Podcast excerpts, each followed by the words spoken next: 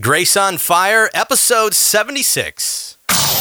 Grace Nation, you've waited an entire week. Get ready for another power packed episode of Grace on Fire in three, two, one.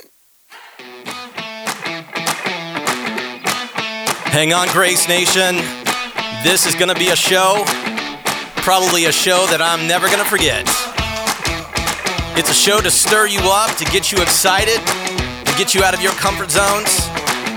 It's a show that I cannot believe in 2018 that we're starting off the year with this.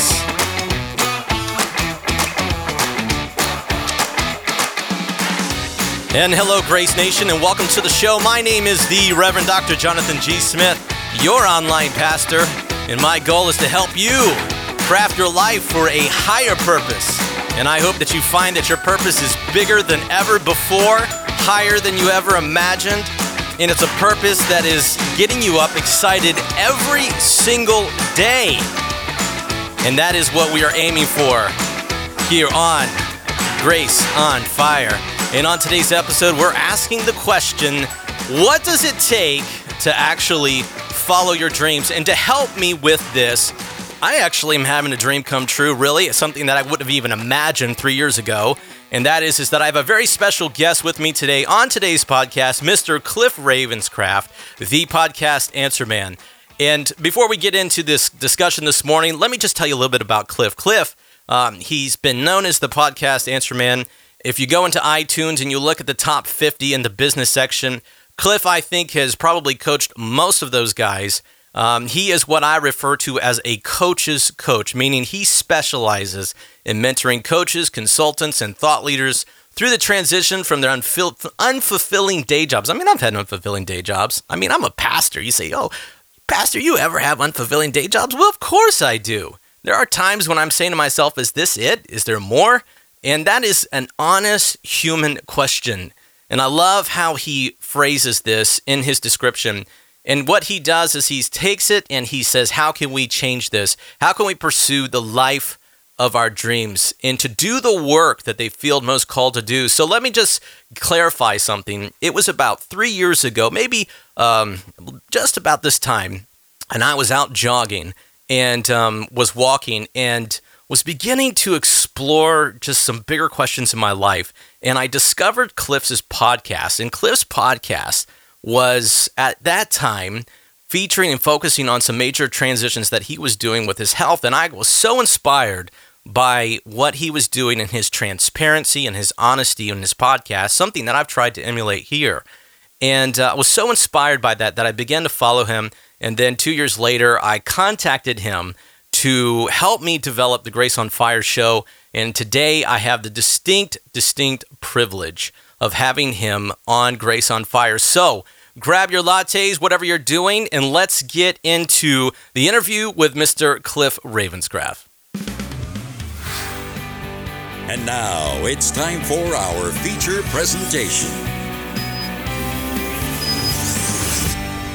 And hi, Cliff, Cliff, Cliff, Cliff, Cliff. I totally blew that. Welcome to the show.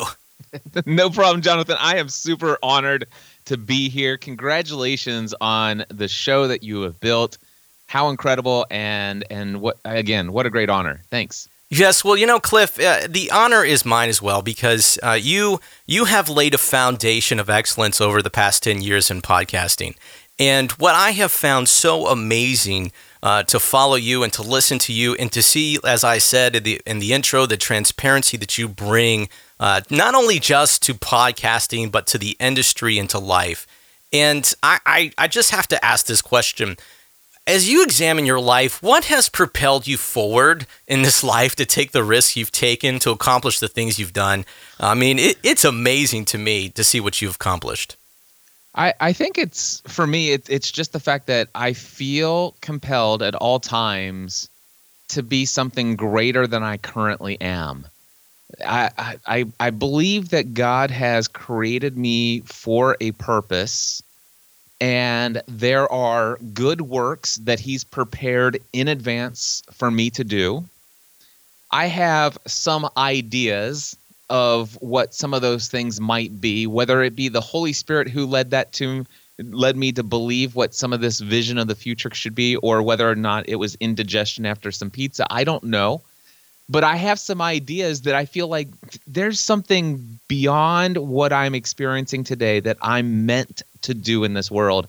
And some of those things are so big that I just absolutely know that right now I am not the man I I am not the man today that is capable of doing those things. And so I I'm I am always pursuing every day becoming more of the person who God created me to be. So it's I, I just don't feel like there's ever going to be a time in my life where I wake up one, one morning and just get out of bed and say, I've arrived. So there's always something more. There's I feel like there's this striving. I, I'm an achiever, no doubt, but I, I just feel this compulsion at all times. Whenever whenever I get comfortable in life and I find something that brings success to me, uh, financially, in relationships, or whatever the case may be, when when I get to the place where things are pretty much smooth sailing, where I could get up and develop a pretty root, a pretty significant routine, something that is easily repeatable, where the outcomes of those actions that I'm doing are the the the, the results that I will get are predictable and what what I find is that before too long, I, I sit inside of what's called this comfort bubble or this comfort zone, and I find myself incredibly bored with life. And if I get if I stay in that comfort zone too long, and and the the crazy part is is especially when it when I think about about things in the financial realm, when I get really comfortable about what you know what I've achieved at this level financially, or what I've achieved at this level in my business efforts, and what I've achieved at this level in reaching a certain number of people, I find myself not only do I get bored, but sometimes I get just downright depressed. It's like I feel like, well, what more is there? And and the reality is, is there is always more and I and I'm just driven to to do more. I, I believe I believe that God has wired me to to pursue the life for which I was created. You know, I hear so many echoes of what you're saying in something that I've actually been focusing on, and and one of the things that I've been focusing on in over the last uh, really three months, and part of this focus that I've been on was this this same kind of drive that you are you have just described and this drive is this ongoing pursuit of growth. And so I actually started three months ago focusing on personal development. And, um, I, and I actually wrote out or, or, or, wrote down in my uh, journal, what is personal development? That's it. And that's essentially where I started. And then since then, I've been in the focus of studying positive psychology and seeing what psychologists say. And just recently, I came across uh, this psychologist named Martin Seligman. You, are you familiar with his work, Marty Seligman? I'm not. Okay, so this is great. I'm actually introducing something to Cliff's Ravenscraft. So, what he basically argued was that human beings, we are are fundamentally future oriented.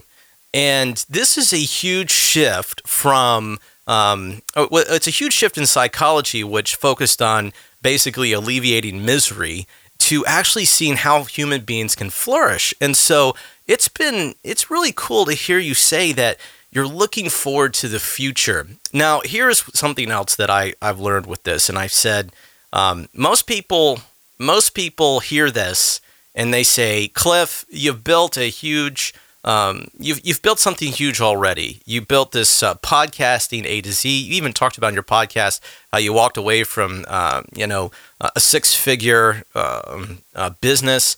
You've reinvented yourself again. And I imagine that some people say, you know, this Cliff Ravenscraft, I mean, he's constantly doing this. Why can't he just be satisfied? I mean, what is the trap of satisfi- uh, satisfaction and just staying in the bubble? What, what's the problem with that? Well, I think the problem for me is that it if I if I didn't reinvent myself and go out and try something new, then I'm not growing. And and as I said, I I, I really don't believe that God put me on the earth to be known as an insurance agent Yeah. You know, that I, I don't think that was my ultimate calling in life. Now, don't get me wrong. I don't regret any of the 12 years that I worked as an insurance agent in a family run insurance agency owned by my mom and dad, which was guaranteed income. I would actually own that agency today because my dad just retired and sold the agency last year. So I would own it today if I would have stayed in it. But I knew that wasn't I mean, it, it, served me and my family well. It got us completely out of debt except for our mortgage. Praise God for that. But and I helped a lot of people. And the other thing is, is man, what was the what were those twelve years of being an insurance agent for?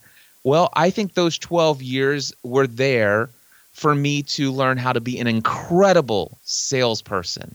I, I've attended some of the most amazing tra- uh, sales training seminars that are available on this planet. Uh, some of them are a lot are very um, sleazy, and I know what to avoid and what I will never want to be a part of. I I unfortunately have been trained how to use people's personal space to get them to sign a on you know to sign their name on a contract. I, I've been trained some pretty weird things, but I've tr- been trained some incredibly awesome things, and I believe that you know this this gift of of training when it comes to sales and marketing when I am given the opportunity to share something with somebody that is going to be of their great benefit and something that they know that they need in their life, but they don't necessarily, they're not quite sure that they want it right now, that I have the ability to come alongside and convince someone of that need. And, and, I to I, literally help people helping people change their beliefs about who they are and what they can achieve and how quickly they can achieve that change in their life.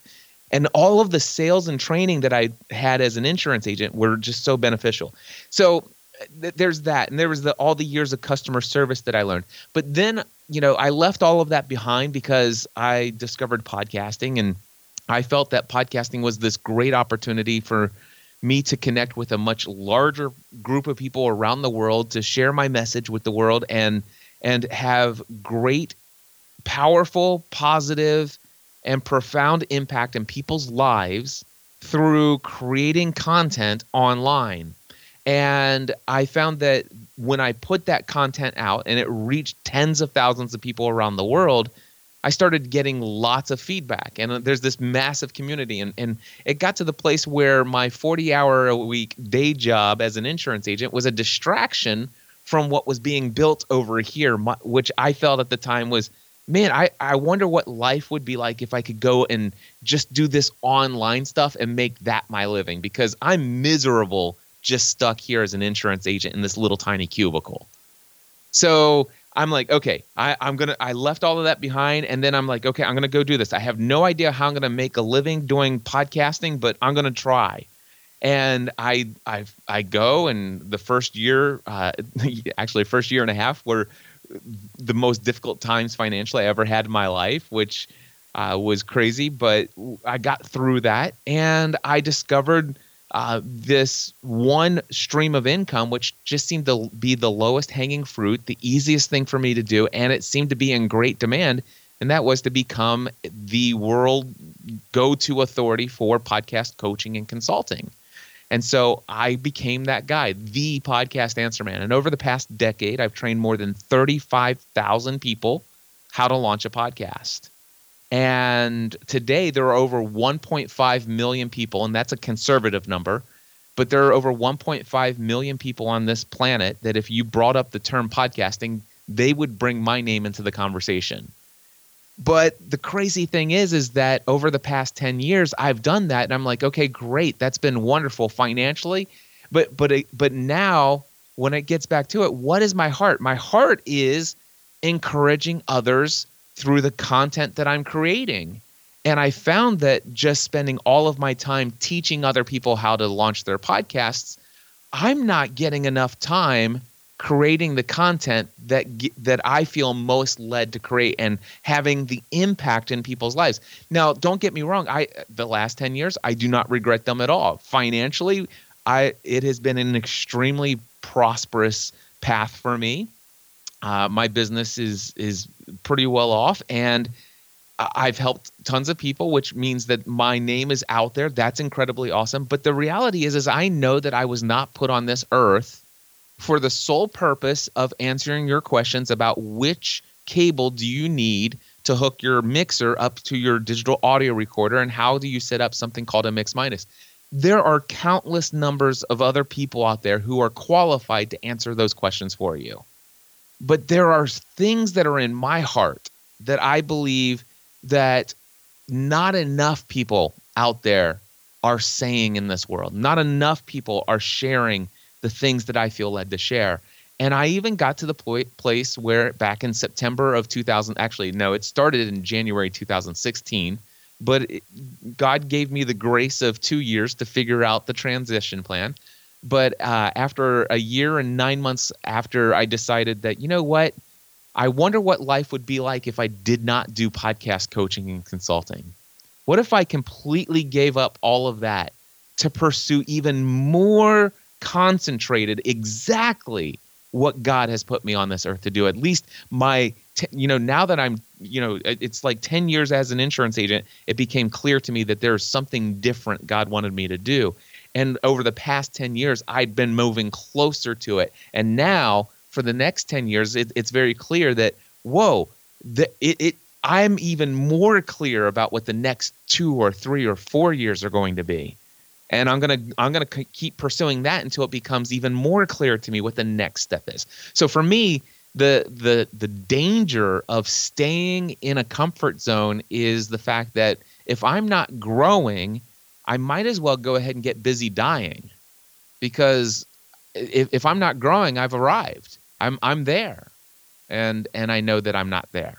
You know what's interesting, Cliff? I remember, and I don't know who said this because it's a quote that's circulating back in my mind. You actually might know the the source of it, but the quote is that most men die uh, when they're 25 and they have the funeral around the age of 74. Do you know what I'm, quote I'm talking about?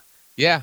I mean, and I just heard you say that though, and that was very interesting because you said that if if I'm not uh, growing, then I might as well just start the dying process. And that I think is endemic to the problem of security. Because the problem with security says is that I want to be safe and I want to be secure and just so everything is there. But the problem with security is you never grow because life fundamentally is about growth, it's about risk, it's it's about trying new things.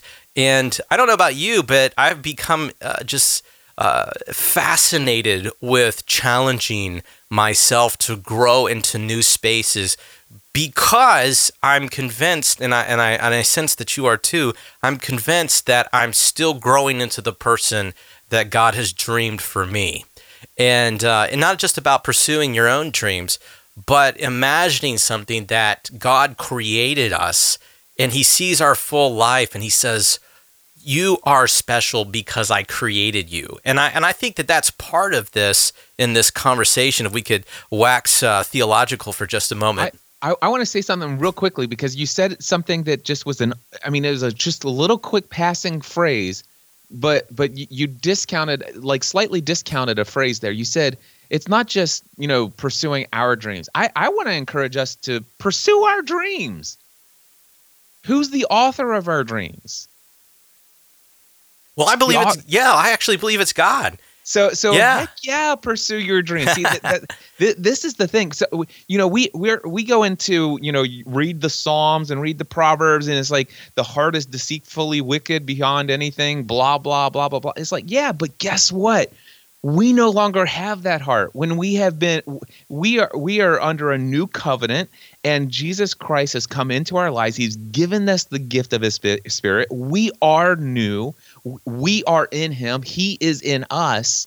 And if we are in line with him, then the desires of our heart should be closely aligned, or at least as we progress and grow into more of who he's created us to be, as we grow, our we we our desires the desires of our heart should become closer and closer to the desire that i believe i believe that the desires of our heart are going to lead us to the the ultimate goal of where God wants us to be. Or and, and again, I, the ultimate goal of where God wants us to be is with Him in all times.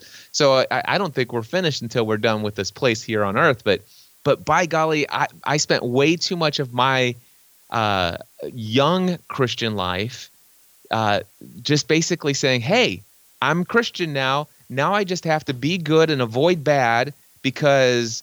uh, I've pretty much achieved everything. As long as I stay in God, you know, as long as God's happy with me, I'm going to make it to heaven one day.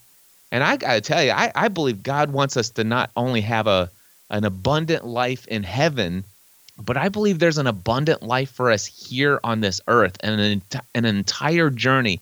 And it's not just for us, although it is for us, but it's also so that we can have a positive and profound impact and and be a, a, a, critical part of other people's lives becoming more of who they were created to be. Well, actually, there's a leap of faith here, isn't there? And and I think that the the um, the faith and, and you're probably right, absolutely right of of correcting uh, the discounting statement there because we don't want to create a limiting statement of, of these dreams that are in our heart. And um, what I actually think is is that as you grow in faith as you grow in your understanding of yourself, you likewise begin to understand and grow in God's grace. And then you become more comfortable with yourself and begin to realize these potentialities that are inside of us, this growth.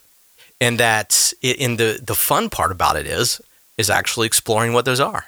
And, and and the, and the thing is is and, and I know there are some might, that will hear and, and and I'm even starting to is like oh but wait we we we're not free of sin you know well there are some it depends on what theological background you are um, I, I, come from the Nazarene background. Uh, I have a lot of the Nazarene background in me, and so oh, God like, bless you, brother. I'm holy, so sorry. Holiness unto the Lord is our watchwording song, uh, and, and oh, boy, I'll tell you what. So, but the thing is, is yes, there there are sin, and and there are some things that are desires of our heart that are not worthy of pursuit.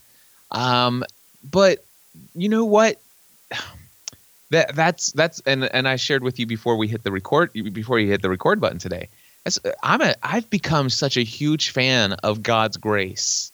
Oh, yeah. and and the leeway that he gives us to take detours along the path. Mm-hmm and and so e- even if a desire of our heart isn't necessarily something that god has placed there it, it's amazing how god will oftentimes allow us to pursue the desire of our heart and take a detour and ultimately still guide us back to where we need to be on the path. Yeah and i and i see that in my own life. I've seen that in my own experiences where the detours in in the journeys that i've gone through um, but really just the freedom um, that that the Lord gives us, and that by His grace He brings us back. And and like you, I'm becoming a, a greater and bigger uh, fan of God's grace each and every single day, because I realize and recognize the freedom that we have through the love of God, and ultimately that's that's what's exciting about this. Well, Cliff, let's um, let's transition here for just a moment because we've been talking about this growth, and uh, a lot of people they're sitting here and they're listening to it and they're saying they may even be Christians. In fact, most of the audience here uh, they are Christians, but they're not experiencing this this grace. They're not experiencing this growth. And so, you know, what have been some of the things in your life that you've looked at where you've said, "Hey, these are some things that are that have kept me from growing." How, how what what do we call those, and and how do we get get past them? Well, I, the, in the personal development, uh, aka personal growth, and oh my gosh, heaven forbid us Christians be a part of the self help movement. um, what we call them is is limiting beliefs, and beliefs are things that we have basically believed to be true. These are statements that ha- we have tied certain emotions to and and and these emotions uh, specifically they're they're statements that we have become certain of. That doesn't by the way just because we've become certain of them doesn't make them true. And just because a lot of people believe them doesn't make it true. But what we have are a lot of beliefs, and there are some beliefs that are just downright limiting beliefs, and beliefs that I, I want to share a couple with you that that are limiting beliefs that I've had in the past, and that I've also, as I've been working with people over the last several years, helping people not just create a podcast, but also helping them create a profitable online business so that they could actually leave their unfulfilling day job and pursue the work that they feel most called to do in this world and to live the life of their dreams or the life for which they were created for. And so, he, in, in a lot of those, uh, just because by the fact that I am a Christian, I am very open and authentic about who I am and stuff like that. I, I tend to attract a Christian audience as well. So, the the the limiting beliefs that I had to get over are the same ones that I see over and over again especially among those who are Christian in my audience. So, okay, first, so I, I, gotta I gotta stop for you for just a yeah, second, okay? Because right this is this is hugely important. Because what you just said was, and and this is what I heard you say, is that Christians can have beliefs about themselves that are not true. Yeah. Right. And that these limiting beliefs are um, they're actually things that we could call them lies. We could call them whatever you want, um, but they are things that are having some kind of impact and in their lives, and they're not growing then as a result of that, right? Okay, so let's. I'm, I'm just dying to hear what your four are. So let's get into that. All right. So the first one is I don't have the money that I need. So somebody's thinking, oh, this is great.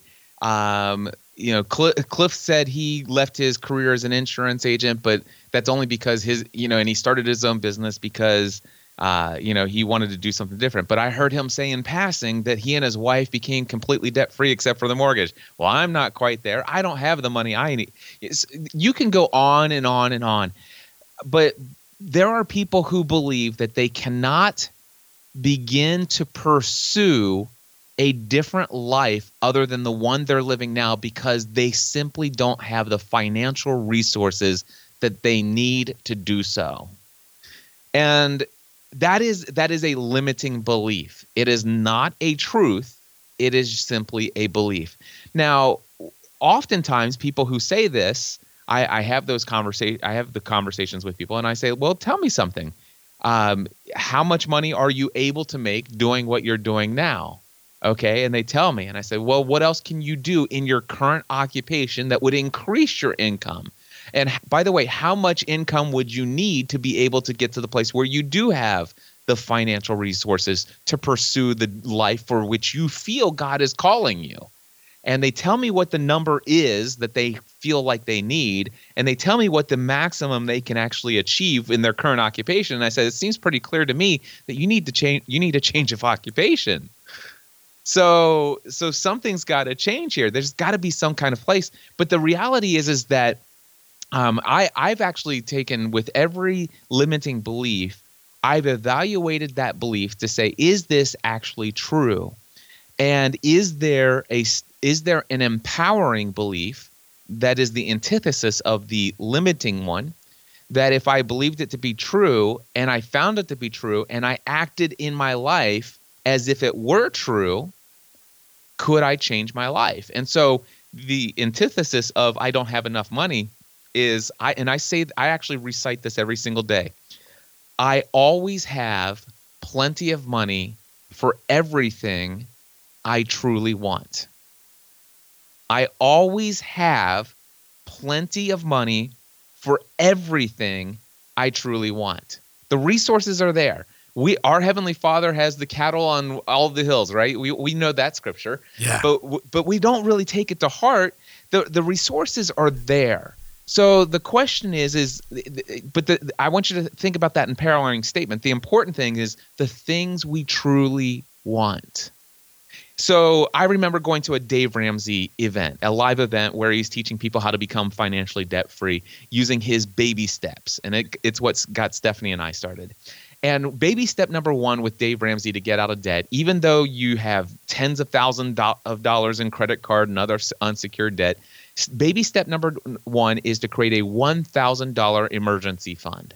And so at this live event, Dave Ramsey says, listen, I want you to create your third, I want you to create your uh, $1,000 emergency fund within the next 30 days. I want you to decide today that this is what you're going to do. There are no other options. There's no other possibility. You will do it. How many people here think that that is utterly impossible? And most of the people hands went up. Not, not mine. I was actually even if I did feel that way, I wasn't going to raise my hand. But a lot of people raise their hand.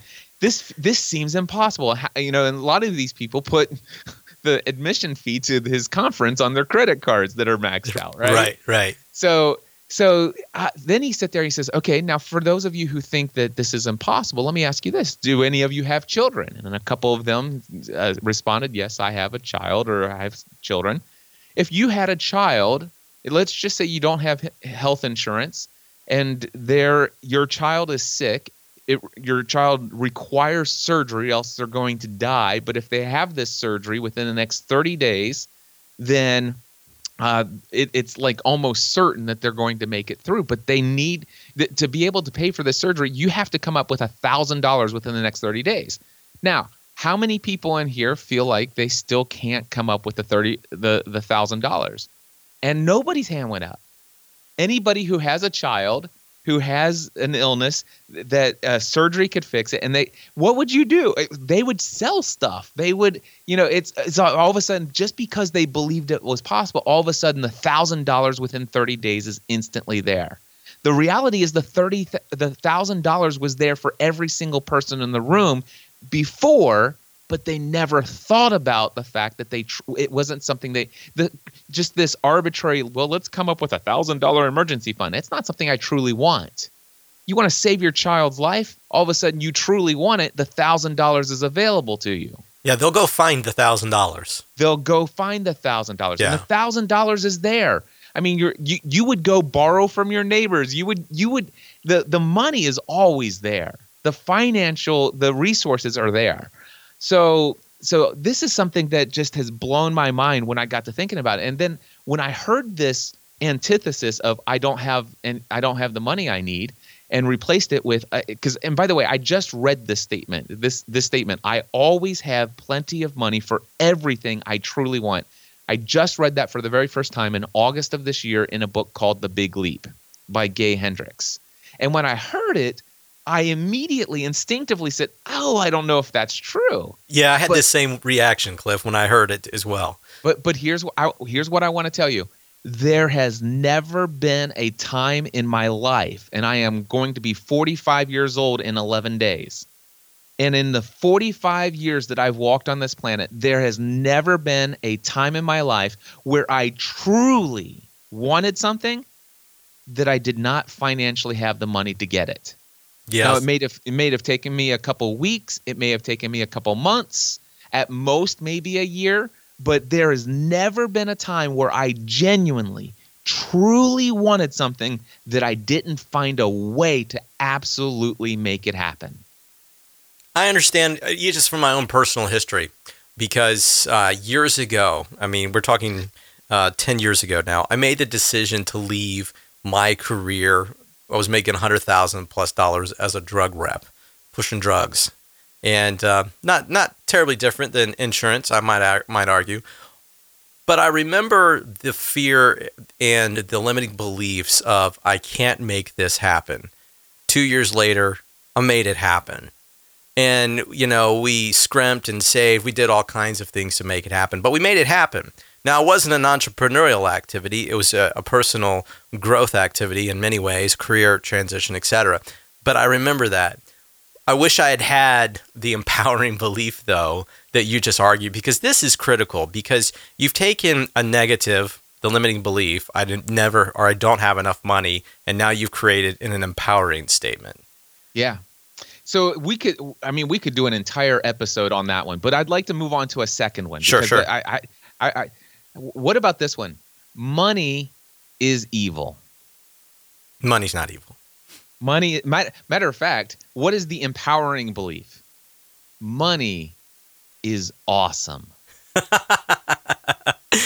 I, I think that's got to be uh, something I'm going to put on Twitter. Money so, is awesome. I love money it. Money is awesome. And by the way, Jonathan, I'm here for the record to tell you, and I promise you, I you, you watch. You're you're actually now. I know people are listening to us on audio, but Jonathan is actually seeing my video via Skype, right? Yes. Now, I want you to tell people if I get hit by lightning, I love money. Wait for it. I'm Wait. still here. Wait for it. I'm still here. He's still here. I'm still here. So check this out. So um, this is especially difficult for Christians, and, and it was for me as well because I grew up. You know, my my mom still believes that that Jesus spoke in King James language. Um, Really? But, yeah. We should do a podcast just on that. no, I, that, she she still believes that the King James. I'll never forget the time when she got very upset with me when I I really got involved in my faith and. I, I she thought I was a part of a cult because I went to this Bible study group every Tuesday night as a teenager, and and she got really angry because this Bible study group I was going to encouraged me to get an NIV Bible, oh my gosh. and she goes, Cliff, what are you doing? You should only be reading the King James version. And I said, Mom, why? She goes, because that's the way it's just supposed to be. And I said, Mom, what would you do if, if and I, my little brother, his name's PJ. I said, what would you do if PJ came up to you one day and exhorted you? She goes, well, I'd probably smack him silly. I'd probably ground him. I said, and that's exactly why you shouldn't be reading the King James Version because if you open it up, it says exhort one another, which means to encourage one another. She had no idea what exhort means. so, so anyway, check this out. First Timothy six ten, King James Version, literally says, "For the- "For the love of money is the root of all evil." It literally says that. Yes, it does. And right. and we've all been raised on that. We've been raised the it, and and it's like, well, money's not evil. It's the it's so, so people say it money's not evil. It's the love of money. But what did Cliff just say? He loves money. I love money. I do. I have a great relation. M- money and I, we get along really well. Yeah. You know? Yeah. Money serves me well. I serve money well. It, it's all good.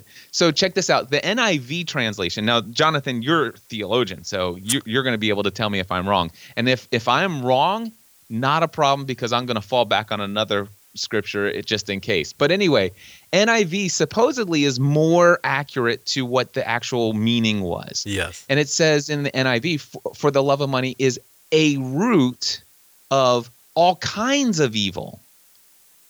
It is not the root of all evil. It is the it is a root of all kinds of evil.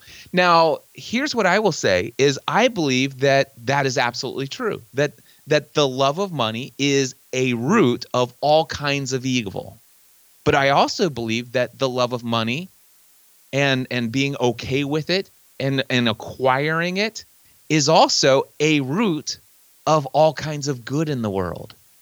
Look at most of the hospitals. What names are on them? Saint something or other, right? Right. Who were those built by? People with lots of money. Right. That- you see what I'm saying? Well, absolutely, Cliff. I mean, in that you're you're you're you're dead right on this, and um, you know the the key here, the key here.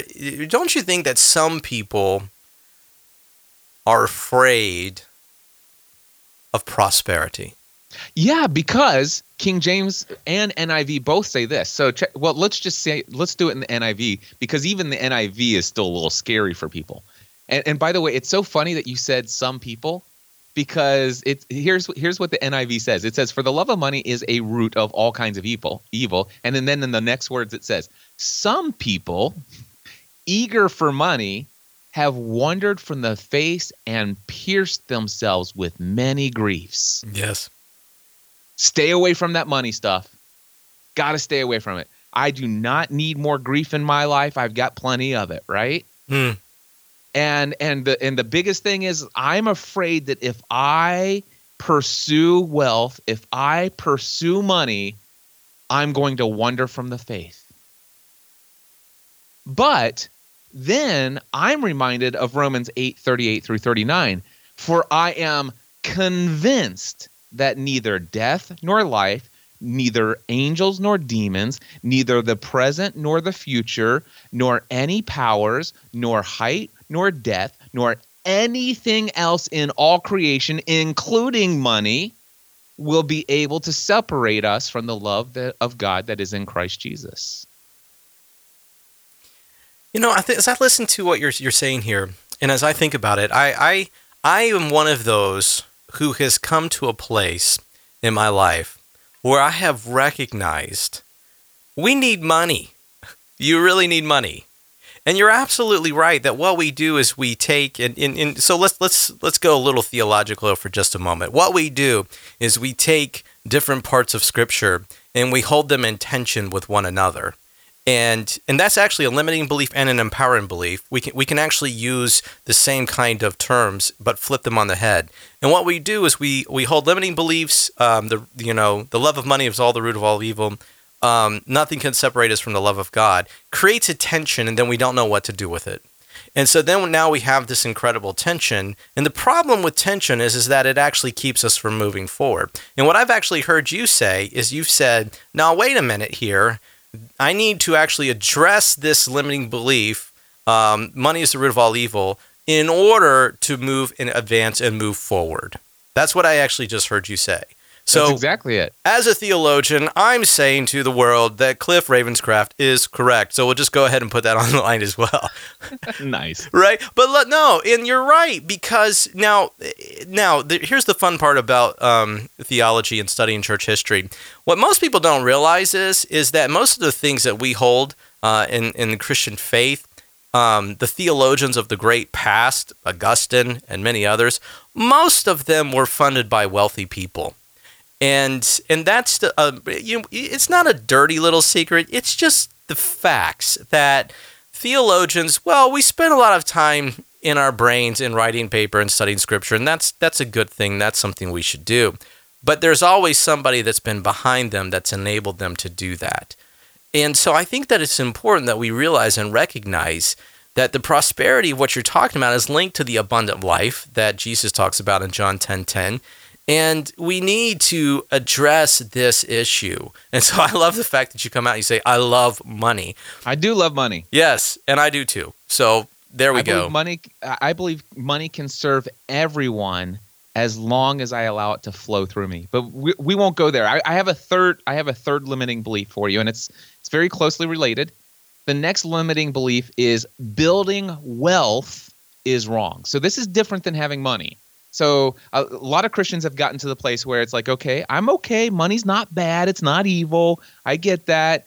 I'm, uh, but I'm going to just acquire as much as I need, and I'm not going to be like those sleazy Israelites who tried to gather up more manna than they needed, and it all rotted on them. You know, or that guy with the plenty of extra harvested crops, and he goes and builds his own store barns, and it all rots, and he dies anyway I'm going to avoid all of that. You know, I'm only going to have enough money in my life to meet my own needs. Yeah. And and I will and I will trust God for everything else. The problem though is the word needs. Our needs are ever expanding, are they not? it, well, exactly. Well, the thing is, is the whole idea, the whole concept is that as I don't know for you, Jonathan, but I know for a fact for me and I know for a fact with a lot of Christians that I've worked with over the years that there is this limiting belief among us that building wealth is evil or sinful. Mm-hmm. This this having more than you need to survive is greedy, it is and it's wrong and it should be avoided. And by the way, I believe that building wealth is worthy of pursuit. And I'll even go to so, so, far as to say that God is the one who has granted me with the ability to produce wealth.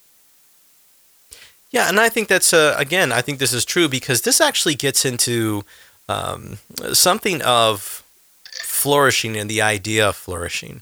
You know, if you go back into Scripture and you look at Genesis chapter one and two, you know, God puts Adam and Eve in a garden and He gives them a command to cultivate the garden.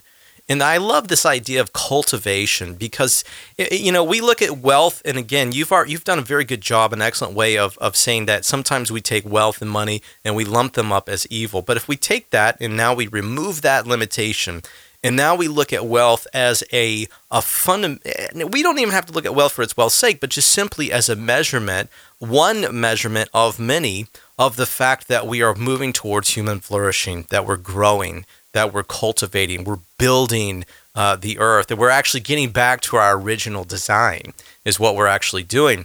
And I think that that's part of the problem here. And this is where grace comes in and empowers people to realize to say that the work of their hands, the things that they're doing themselves, is God given. It's God designed. We're created. We're, we're created beings. We're creative beings.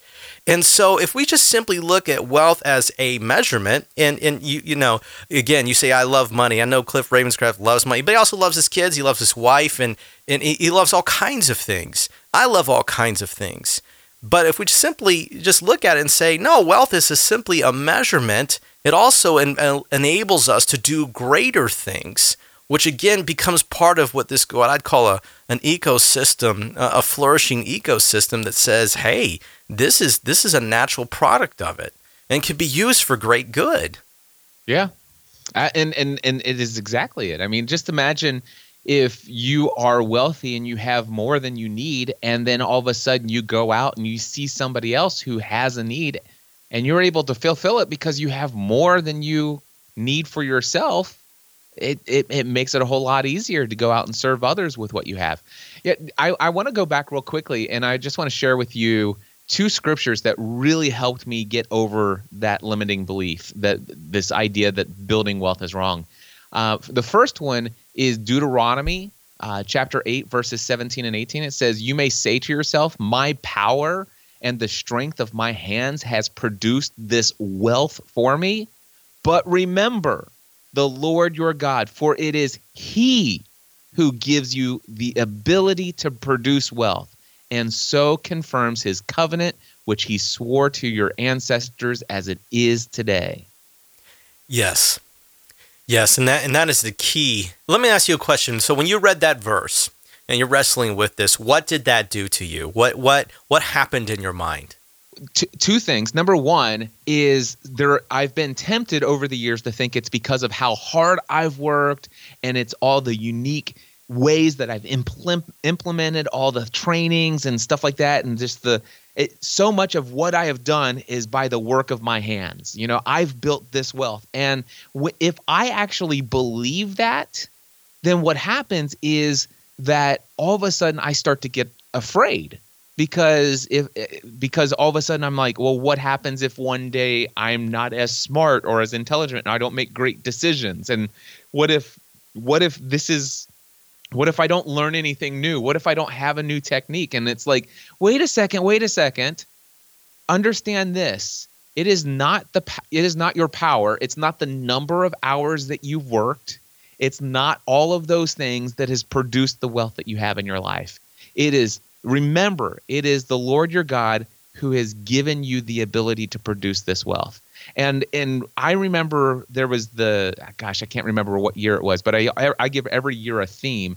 And I had this one year. It was called the year of uh, the year of provision or God's providence. And I'll never forget the time when Stephanie and I it was we were still in the early days. It's probably 2009. We were still in the early days of things really being financially difficult in our new business venture and she wanted me to write this uh, check for twelve thousand um, dollars. Actually, no, it, she wanted a check for eight thousand dollars. But if I added up all the taxes that the business had to pay to match, and you know, Medicare and all that other stuff and Social Security, it would have cost twelve thousand dollars for me to write an eight thousand dollar paycheck. Which you know, it, and by the way, we only pay ourselves once a month and it was you know kids were going back to school they needed clothes and we had gone a couple months without a lot of you know a lot of money. She goes i need an 8000 and I, she goes you said the money's in there. I said yeah there's like there's about $14000 here but if i write you this paycheck if i write this paycheck it wipes everything out.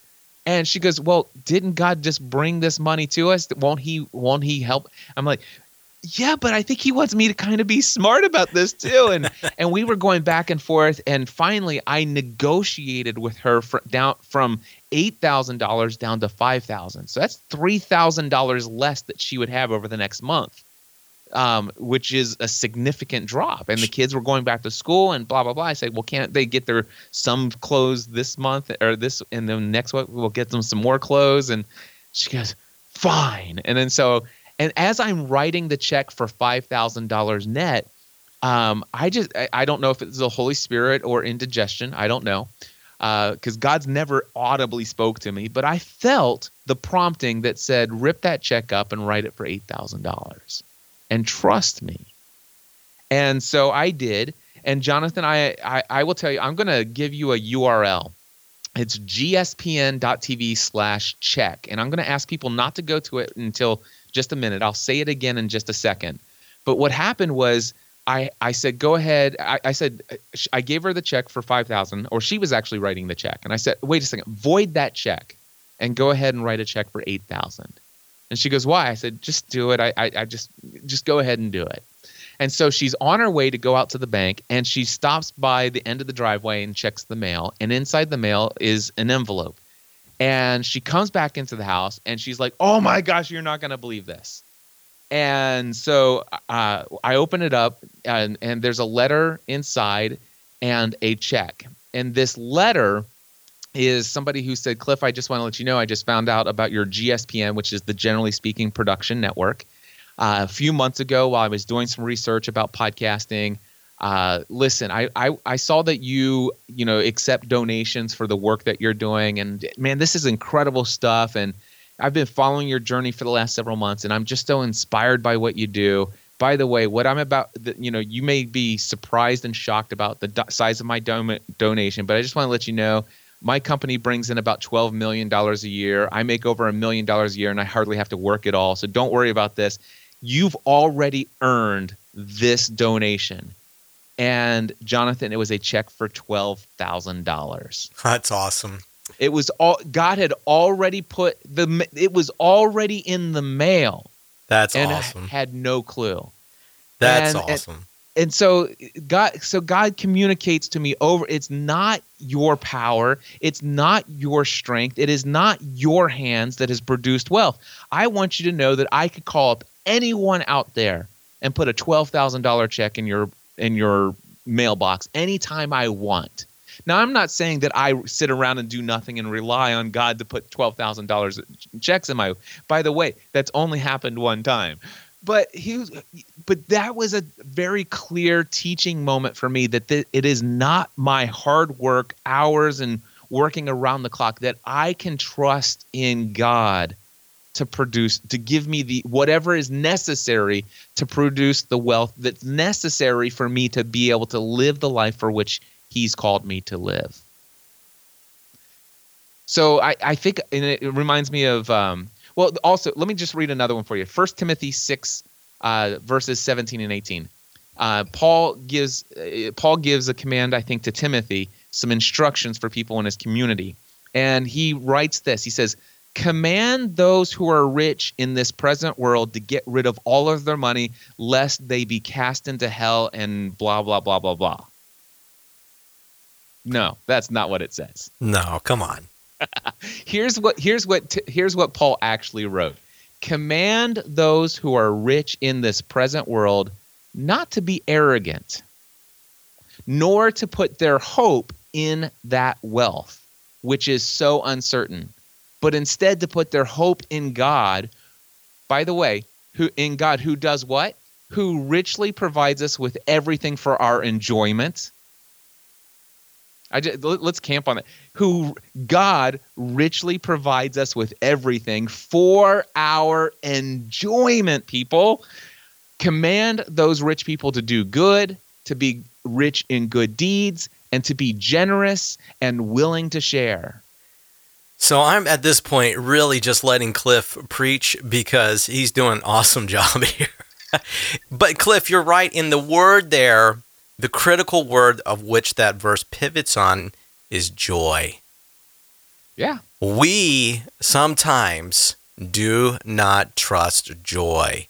We we feel positive emotions, and all of a sudden we go, "Oh, wait a minute, wait, wait, wait a minute, something. mm, I shouldn't be feeling this good."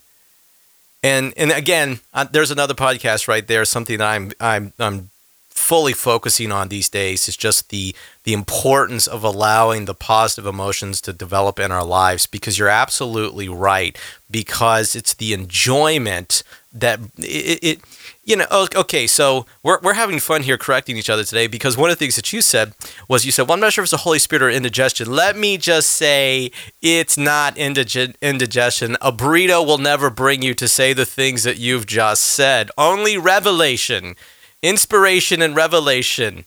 And i think that's the critical piece here because you're right it's joy. And what we're not saying is that money brings you joy that's not what you're saying, right? I want no, to be not at all. No, no. I, yeah, what are you saying? Joy, what brings the joy? The, what brings joy is whatever it is that God's called me to do and actually doing it. Right. That's the key. In other words, the wealth is, in some cases, sometimes it's a byproduct. Let me give you a great example of this. Um, one of the missions that I work with is in Guatemala. And in Guatemala, I go to the, it's a city dump. So, so Cliff, let me put this in context for you. I go to, uh, we have two missionaries down there, and um, they go into a place where the the uh, the local residents literally comb through the garbage in the Guatemala City dump to eke out a living. They may make one dollar U.S. dollars a month. Sometimes it's less, and they um, eke this living out just to survive. Now, the missionaries that I work with, they go there, and when I talk with them, they are they are faced with overwhelming poverty, overwhelming circumstances. I mean, it's incredible, and yet they find incredible joy in the work. Now right. they they constantly need money, and that's that's that's a separate subject um, in order to support that mission. But that's the thing. We're not saying that there's a one to one ratio between wealth and joy. What we're actually saying is that wealth really is just one of those measurements that you look at. And if you get preoccupied on it, it, it can become this trap that you're talking about. Yep. And I, I love that because the the the industry, the prosperity, um, you know, God God's empowered us. He's given us. He's equipped us to go out and cultivate and to and to build. And He needs wealthy Christians uh, in order to move forward and to move the mission forward. That's how it works. Um, and and the wealth belongs to him anyway. That's right. That's exactly right. And um, so you're absolutely right. This is a massive uh, limiting belief. Do you have Do you have one more for us? Uh, one more, and and boy, this one might me, get me booted off your show. Well, let's uh, see here. The, the, so so limiting belief number four is putting myself first is wrong.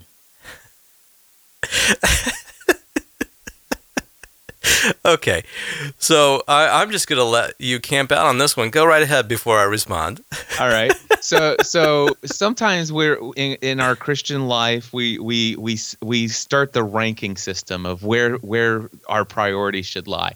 God's always first, others second, and then blah blah blah blah blah. That you know what? By golly, first of all, well, I, I won't even go to the God first. I think God isn't first. I think God is in everything. But let's just say if I if I just want to agree with your ranking for just a moment, I'll go ahead and put God first.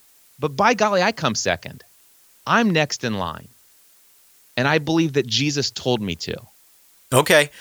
All right, let's I'm, go heresy. We're going to go on a little heresy hunter. Let's go. What did where did Jesus tell Cliff to put self so, first? so basically the Sadducees and the Pharisees were trying to bring the man down. Right. Right? Uh, and this is in multiple places, but we'll, we'll just camp out in Matthew for just a moment. Chapter 22, verses 34 through 39. Hearing that Jesus had silenced the Sadducees, the Pharisees got together. One of them, an expert in the law, tested him with this question Teacher, which is the greatest commandment in the law? Jesus replied, Love the Lord your God with all of your heart with all of your soul and with all of your mind. This is the first and greatest commandment. And the second is like it love your neighbor as yourself. And my friends, I have a question. How can you ever love your neighbor if you as yourself if you have not first loved yourself? No. This is critical, Cliff. No, no, no. You're you're you're onto something here, and I, and I wasn't really sure where you were going to go with this, and But in my mind, when you first said it, I immediately went to the Great Commandment. Now, so I'm going to ask you a question because this this is very good stuff here. In order to love God, you have to love yourself. All right? That that's almost important why? Because as you love God, you love yourself. As you love yourself, you love God. Because at the center of this great commandment and the second great commandment is a word that keeps popping up. And the word is your. Over and over again. Love the Lord your God with all your heart and with all your soul, right? And then he ends it love your neighbor as yourself. Notice he's putting all of the emphasis on you. Yeah. And you're absolutely right because the self deprecation that says, no, I'm not good, I'm not this, or I'm not that, all of these limiting words that we put on ourselves actually has a detrimental impact on fulfilling those two great commandments. Yeah. I mean, it, it the, I mean, it's no it's no secret that we as Christians don't always have a wonderful track record of loving others. Well, that's true. So, and, and we're often very judgmental of others. We're critical. We condemn them. Mm-hmm. But you know what? We're exact. We're doing exact. I would I would propose that we are doing exactly what Jesus said. We are loving others as we love ourselves. Because yeah. you know what? The reason why we're condemning others and critical of others and hateful to others and say mean and nasty thing to others is because that is exactly how we love ourselves. Yeah, exactly. That's exactly how we treat ourselves. We're we condemn ourselves. We're we we put ourselves down. We judge ourselves. And I will tell. There's. I didn't look it up, but I'm sure you'll you'd be able to probably tell me off the top of your head. There is therefore now no condemnation for those of us who are in Christ Jesus. Zero zilch. None. Yeah.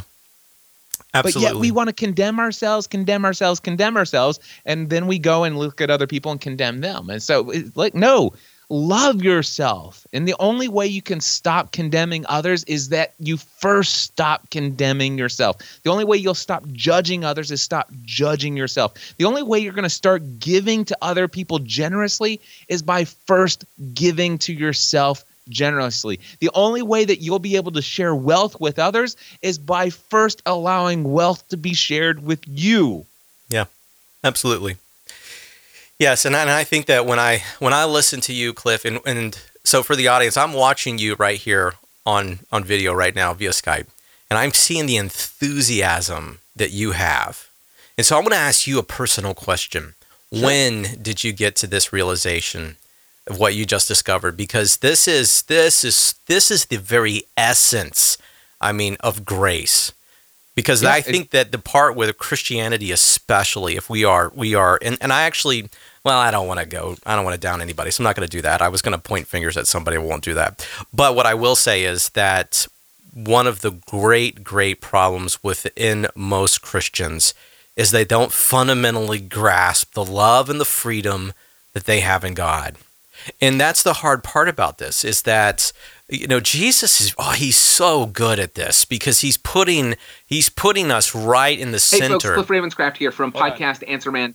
Sorry, I was looking up a script. I was looking up the date for something, and I typed in the wrong URL. Go ahead. That's all right. So we're gonna get Nothing back to, to this. here, folks. It's okay. No, no we, Jesus puts us right at the center of this, and then he's almost challenging us because if you go through the Gospel of John over and over again, you, you find this fundamental love, this declaration of love that God the Father has and that God the Son has for us. And yet, we've always, we don't love ourselves. But I'm going to suggest that true salvation, that true faith comes in breaking free of condemning ourselves. We are our own worst enemies in so many ways. And so long as we stay in this limitation, and and sometimes I and I don't know, Cliff, we may have we may have uh, escalated up. We should have started with this one and then worked backwards. But actually, I'm glad you you brought it here because this is the critical piece of this.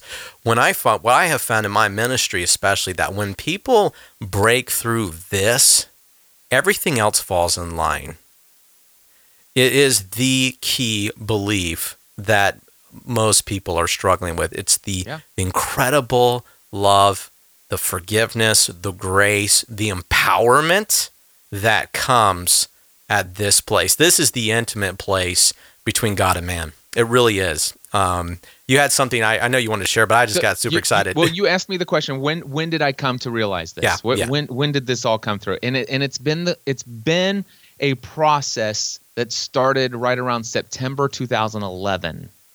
Okay, and um, at the time, I had you know basically lived an entire life of just this very overzealous evangelical Christian and uh, with whatever theological background that comes with going to Baptist church, Nazarene church, Wesleyan church, Pentecostal church, Assembly of God church, and by the way, not to mention eight years of Catholic uh, uh, religious education, going to mass every Friday in a Catholic school, even though I was the only non-Catholic there. Um, so, d- b- b- by the way, while on the weekend going to those other denominations uh, as a child. God so, bless you, brother. So, so, so I have I have some baggage, my friend. Oh yeah. Uh, and boy, was I! I mean, I was a Pharisee. I, I, you know, and and what happened was I met this guy named David Foster. He was a pastor down in Nashville. He's passed away, unfortunately, a couple years ago, but he became a very dear friend of mine. And um, one day he was doing a podcast episode on his podcast called uh, "A Renegade's Guide to God," which unfortunately is no longer online. But he, in this one episode, he sat there. He goes, "You know, a lot of people believe that they have a relationship with God, but they don't. hmm Uh, instead, what they have is a relationship of with usually one of three things, and the first one is a relationship with an institution. And I'll never forget the number of years that I used to boast that when I was 15 years old, I went to this Pentecostal church and I went every Sunday morning, Sunday night, and Wednesday night for a year and a half, and I never missed a Sunday. Yeah, that I I had that going on in space. I definitely had the relationship with the institution. Mm. All right. Then um, there is the relationship with a moral code of conduct. As Mhm. long as I, you know, if if and, and I was there too. As long as I was doing the things that I believed God required people to do to be worthy of the name Christian, then God and I were good with one another. But anytime I failed to live up to that, or anything I did that violated that, God's mad at me. God's angry with me. His wrath, and he's he will punish me. So I I literally had this. I had a relationship with a moral code of conduct. And the what was the third one? There the uh, so there was uh, the institute. Oh, in info, the third one was information about God. So they may they feel like they have a relationship with God, but what they really have is a relationship with information about God, and that is you know I read my Bible for you know 90 minutes a day every single day. I studied this, I study that. I I, I know the original Greek words for all this stuff, and blah blah blah. I have it memorized. And you know, I could recite scriptures off the top of my head if I wanted to, and I used to to impress people and myself. And the interesting thing is I I've had this crazy, you know, history of of me and God over the years. And here I was in September 2011 and I'm I'm sitting here pursuing something that I feel is, you know, it, it this is this is all about something that is a desire of my heart and I'm trying to build this thing. I've left my career in insurance and you know this thing is going extremely well but i'm also a part of this local congregational gathering uh, aka some people call them the church but i have a different understanding of what the church is than than a building uh, where people congregate on a weekly basis but anyway Shh. Stop it. so I was I was a part of this local congregational gathering, and and the thing is is that while I was building this business and things were tough financially, they wanted I agreed to be a small groups pastor for them. So I led small group Bible studies in my home. But then all of a sudden they came up with all these extra things that if you're going to be a leader of a group, we're also going to expect you to do this and this and this, which added more days of the week, things that I never agreed to. And then when I actually went to them and said, "I'm sorry, I I can no longer do these things, but I want us to do this." Well, we can't make an exception for you. And I said, But you don't understand. I don't feel called to that. Not only do I not feel called to that, I've got other things, other obligations. And they said, No, I'm sorry, brother, but God calls all of us to do it. And I'm like, and I started feeling guilty and I started to, I started to question, man, have I gotten to the place where I I, I and, and this is what I came to the conclusion. I God had never broken off his relationship with me, but I had re, I had replaced I had replaced my relationship with God with the with the relationship with all three of those other things. Mm. And and so I a friend of mine came to the house and she was carrying this book and it is called So You Don't Want to Go to Church Anymore by Wayne Jacobsen and Dave Coleman. And I said, What's that? And she told me about this book. And that night I couldn't sleep. And so I pulled up my Kindle and I downloaded that book. And I literally stayed up all night long reading that book. And I will tell you, uh, the next morning I had a conversation with my wife. And since September of 2011, I have not attended a weekly congregational gathering. Mm. And I have embraced something that somebody spoke to me, a word that somebody spoke to me that was life altering. And they said, Cliff, God is not only not angry with you, he is madly in love with you, and he is thrilled with you. Mm. 100% of the time. Mm. And it took me a long time to fully embrace that. And today, Jonathan, I'm absolutely 100% convinced that God loves me unconditionally. There are no conditions. I believe that he he pours zero condemnation on me. I believe that when he sees me, he sees me as pure and holy as his own son. And I believe that he is thrilled with me and gets jazzed whenever I decide to embrace his presence. And that has radically altered my life. And because of that, I've come to actually get thrilled with me too. You know, what you just described is what I'd like to call grace on fire, because that's exactly what it is. I mean, when you begin to embrace what you just said, nothing seems impossible. Nothing seems like you can't accomplish it. The world changes, everything changes around you.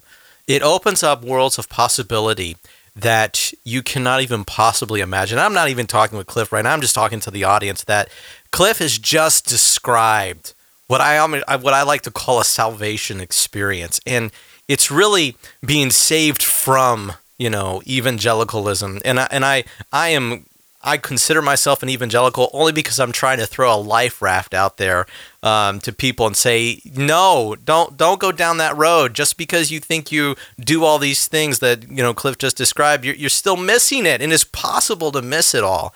And um, but when you get to that place where Cliff is, where you've you've crossed over, the, you've crossed the Rubicon in so many ways, you it's incredible to see the the feelings that come out of this and and I've experienced this too Cliff in fact um, being a minister and and actually being a minister of a local congregation and uh, and I still believe in the local congregation Cliff so uh, we'll, we'll, we'll cool. we should And- talk about I- that like a whole hour yeah, yeah.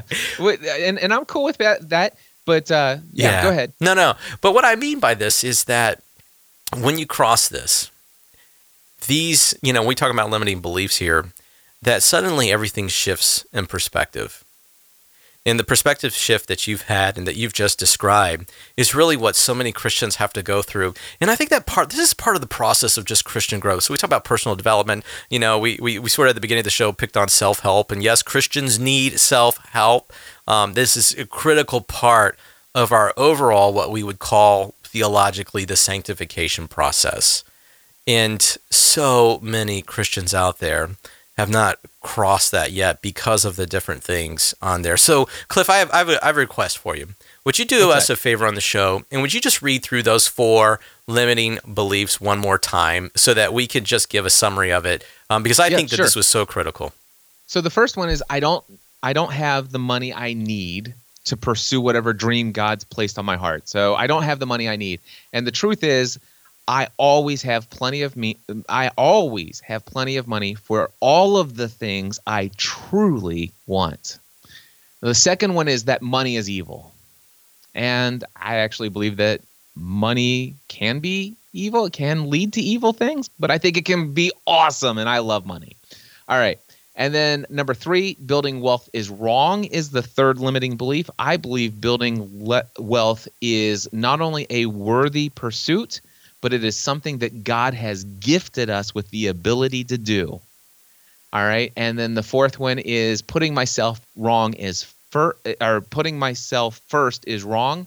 And I believe that we should put our own oxygen mask on before we go and try to put the one on our kids.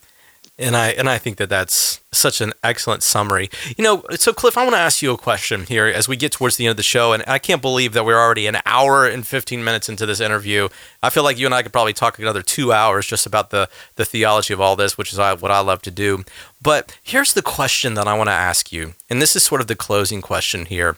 Um, when you look far into the future, all right, and you get to the end of your life, and then you look back at your life what do you what do you hope to have accomplished? What what is that that vision that you have?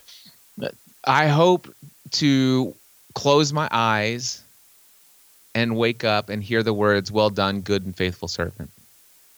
Nothing better, nothing sweeter than those words of affirmation from the Holy Father.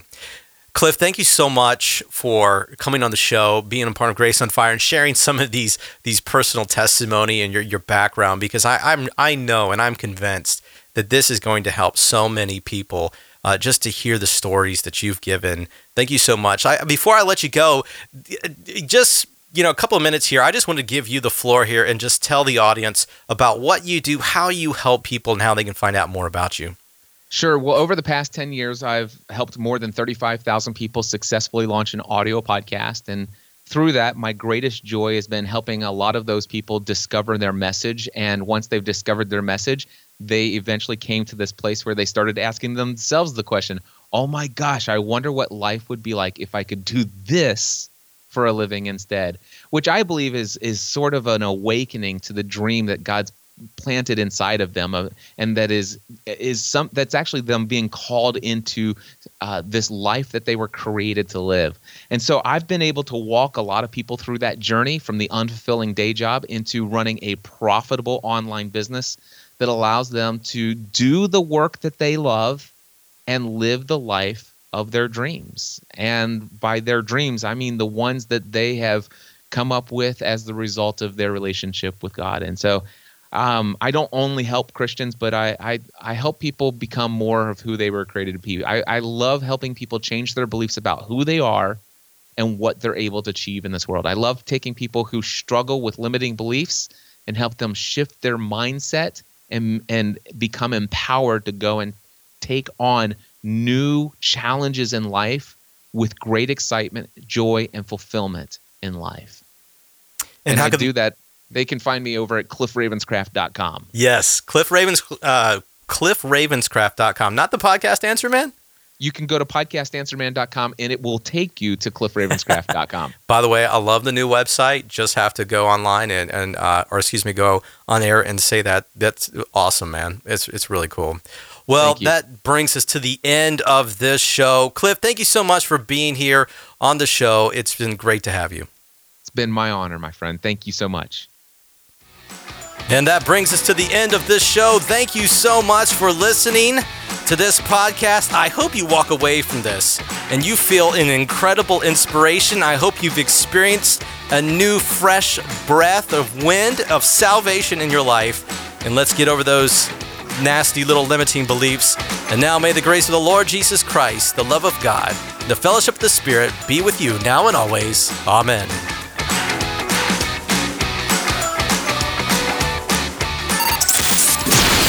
For listening to Grace on Fire, a Verve Creative production.